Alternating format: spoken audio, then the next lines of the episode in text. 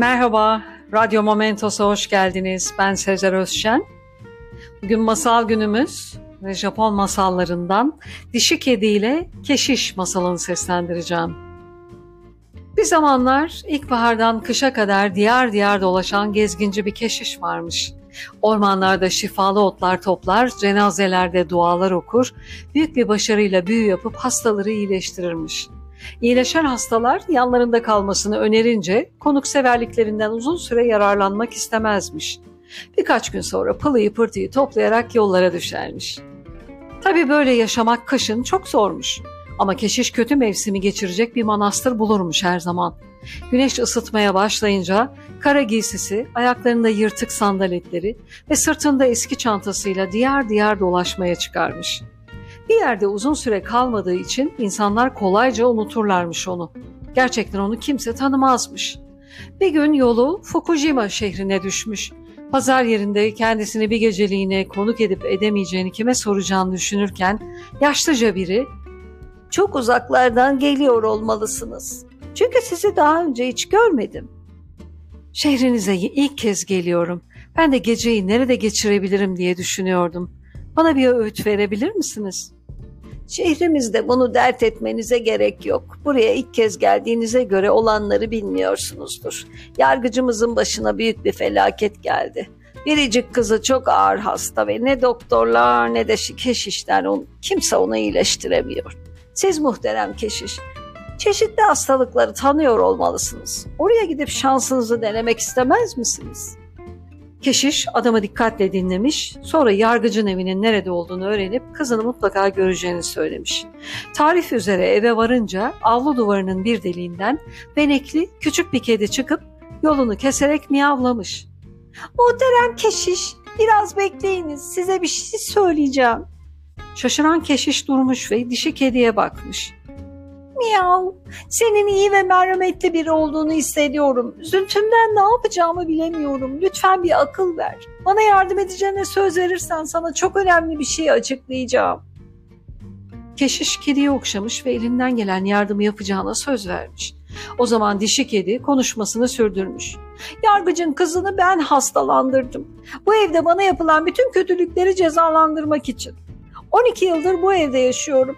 Her yıl yargıç yavrularımı boğdurdu. Oysa çocuklarım olsun istiyorum. Yakında yeniden yavrularım olacak. Ben de öcümü almaya karar verdim. Yavrularımın canlı kalmasını sağlarsan ve beni buradan götürürsen yargıcın kızı iyileşecek, yoksa ölecek." Keşiş biraz şaşırmış ama dişi kedinin acısını çok iyi anlamış. Ona yardım edeceğine söz vermiş. Sonra yargıcın evine yaklaşıp "Kimse yok mu? Hastayı görmeye geldim." diye seslenmiş. Hizmetçiler onu hemen hasta kızın odasına götürmüşler. Yatakta küçük bir kız yatıyormuş. Yüzü o kadar solgunmuş ki beyaz örtüler içinde yalnızca kara saçları seçiliyormuş. "Uzun zamandır böyle. Şimdiye kadar neyi olduğunu söyleyecek bir doktor çıkmadı. Bize yardım edin, muhterem keşiş. Biricik yavrumuzu kurtarın." diye yalvarmış anne babası. Keşiş başını eğip tesbihini çıkarmış ve dua etmeye başlamış. "Boron, boron, miyokoten jikiyutai, sahoso binen şotei kusan." Duanın sözleri odada tatlı tatlı yayılıyormuş. Anne ve baba dikkatle kızlarının yüzüne bakıyorlarmış. Birden solgun yüzde bir gülümseme belirmiş. Keşiş duasına devam edince hasta doğrulup yatakta oturarak çok zayıf bir sesle "Öyle acıktım ki" demiş. Anne ile babanın sevinçleri sonsuz. Kızlarını kucaklayıp ona yiyecek içecek getirtmişler. Gözlerinde yaşlarla keşişe teşekkür edip ona evin en iyi odasını ve en nefis yemekleri vermişler. "Bana benekli dişi kedinizi verin, başka hiçbir ödül istemem" demiş keşiş anne babaya. Yargıç keşişin alçak gönüllülüğüne şaşırmış ama başka hiçbir şey kabul etmeyince hiç olmazsa çantasını pirinç köfteleri ve pastalarıyla doldurmuş. Keşiş dişi kediyi alıp çantasını omzuna vurmuş ve giderken "Başınıza bir daha böyle bir şey gelmesini istemiyorsanız dişi kedilerimizin yavrularını öldürmeyin" diye ayrılmadan yargıca öğütte bulunmuş. O zamandan beri dişi kedi keşişin yanından hiç ayrılmamış. Nereye giderse onunla gitmiş. Hep güzel günler görmemişler ama keşiş her şeyini dişi kediyle paylaşmış. Yavruları doğunca köyün yakınında terk edilmiş eski bir tapınak bulmuş. Kış yaklaşıyormuş. Kendisi ve kedisi için çok nadir yiyecek bulabiliyormuş. Isınacak odunları bile yokmuş. Keşiş uzun uzun düşünüp bir akşam kediye, "Sevgili kedi, ne kadar yoksulluk içinde olduğumuzu sen de görüyorsun. Kış yaklaşıyor ve kışlar burada çok sert geçer. Bir çıkış yolu bulmak için çok düşündüm ama bulamadım. Benden ayrılmalısın. Çünkü benim yanımda açlıktan başka bir şey bulamayacaksın. Kendinle yavruların için daha iyi bir sahip bul. Çevrede yeterince zengin tapınak var. Seninle ilgilenecek iyi bir keşiş mutlaka bulursun." Dişi kedi sırtını kabartmış, tatlı tatlı mırıldanmış ve bir sepetin içinde oynayan yavrularını hoşnutlukla seyretmiş. "Miyav" diye cevap vermiş. "Benim için tasalanmana gerek yok, kendin için de. Yavrularımı kurtararak en büyük arzumu gerçekleştirmemi sağladın. En küçük parçayı dürüstçe benimle paylaştın. Uzun zamandır bu iyiliğini ödüllendirmeye niyetim vardı ama bunu nasıl yapacağımı bilmiyordum. Sonunda aklıma iyi bir fikir geldi. Beni iyi dinle. Bölgenin en zengin adamı olan fasulyeleri sos tüccarının büyük annesi birkaç gün içinde ölecek. Bu sana yardım etmem için fırsat olacak. Zengin adam büyük annesini şanına yakışır bir iş içinde toprağa vermek için bütün tanınmış keşişleri çağıracak. Dualardan sonra keşişler tabutu götürmek için kaldırmak istediklerinde tabutu havaya kaldıracağım ve kimse beni görmeden orada öylece tutacağım. Dünyada hiçbir güç tabutu oynatamayacak. Büyü ancak dua etme sırası sana gelince çözülecek. Ama seni öteki keşişlerden ayırabilmem için ve tabutu bırakmam için duanın arasında kedilere bir imada bulunmalısın. Sadece sen tabutu indirebileceksin. Ünün bütün ülkeye yayılacak." Keşiş başını şüpheyle sallamış çünkü dişi kedinin sihirli gücü olduğuna gerçekten inanmıyormuş. Ama kedinin fiyakasını bozmamak için karşı çıkmamış. Tersine dediklerini yapacağına söz vermiş. Gerçekten 5 gün sonra zengin fasulyeli sos tüccarının büyük annesi ölmüş. Cenazenin özverili ve uysal, üstelik yörenin en zengin tüccarı olan toruna layık bir törenle toprağa verilmesi gerekiyormuş. Epey kalabalık keşiş ve din adamları ile beraber işlemelerle bezeli tabut bir kerevetin üstüne koyulmuş. Işıklar içindeki tapınakta dua mırıltıları ve tesbihlerin şakırtısı işitiliyormuş. Cenaze töreninin sonu yaklaşırken keşişler götürmek üzere tabutu kaldırmaya hazırlanmışlar. Birden tabut havaya yükselmiş ve havada asılı kalmış. Görünmeyen bir güç onu tutuyor gibiymiş. Keşişler tabutu çekmek için çabalamış ama başaramamışlar. Sonunda bunda bir büyü olduğuna karar vermişler. Zengin tüccar ve ailesi korkuya kapılmış. Büyük annelerine karşı bir kusur mu işlemişler, bir hata mı etmişler acaba? Böyle bir büyü elbette dualarla bozulurmuş. Başlamışlar keşişler dua etmeye. Tesbihleri öyle hızlı çekiyorlarmış ki kıvılcımlar çıkıyormuş ağaç tanelerinden. Ama tabut olduğu yerde duruyormuş. O zaman her keşiş gizli gizli kendi duasını okumaya başlamış. Herkes kendi duasının etkili olduğunu savunuyormuş. Sonra "Senin duan daha etkili, benim duam daha etkili" diyerek tartışmaya başlamışlar.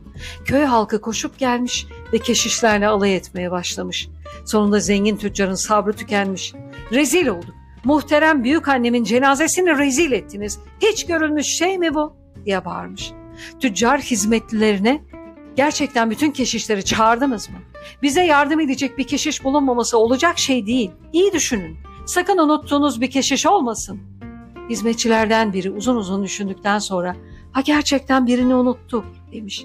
Biraz uzakta terk edilmiş yarısı yıkık bir tapınakta bir kedi ve yavrularıyla birlikte yaşayan bir keşiş var. Bunca ünlü keşişin başaramadığını o mu başaracak? "Çabuk getirin onu.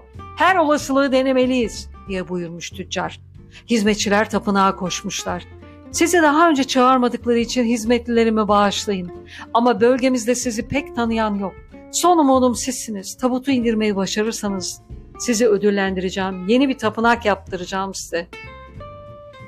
Keşiş tek söz söylemeden eğilmiş ve tabutun havada asılı kaldığı avluya gitmiş. Tabutun çevresinde toplanmış keşişler ve halk onu küçümseyici bakışlarla süzmüşler. Keşiş hiçbirine aldırış etmeden havada asılı duran tabuta yaklaşmış ve dua etmeye başlamış. "Boron, Boron, Miyoko Tenji." Ama tabut kımıldamamış. "Kiyutai Saho Kedi." Ve o anda tabut sedyenin üstüne inmiş. Herkes rahatlayarak derin bir soluk almış. Nihayet büyük anne gerektiği gibi toprağa verilmiş. Törenden sonra zengin tüccar keşişi çağırtmış ve ona tapınağını nereye kurmasını istediğini sormuş.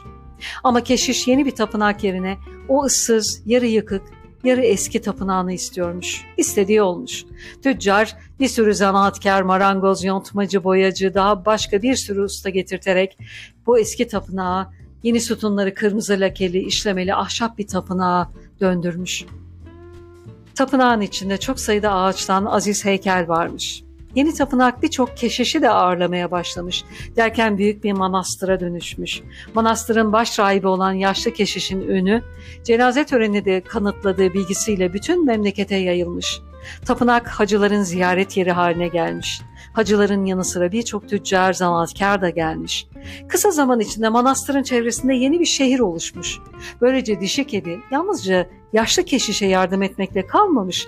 Birçok insan da bu şehirde ev bark sahibi olmuş.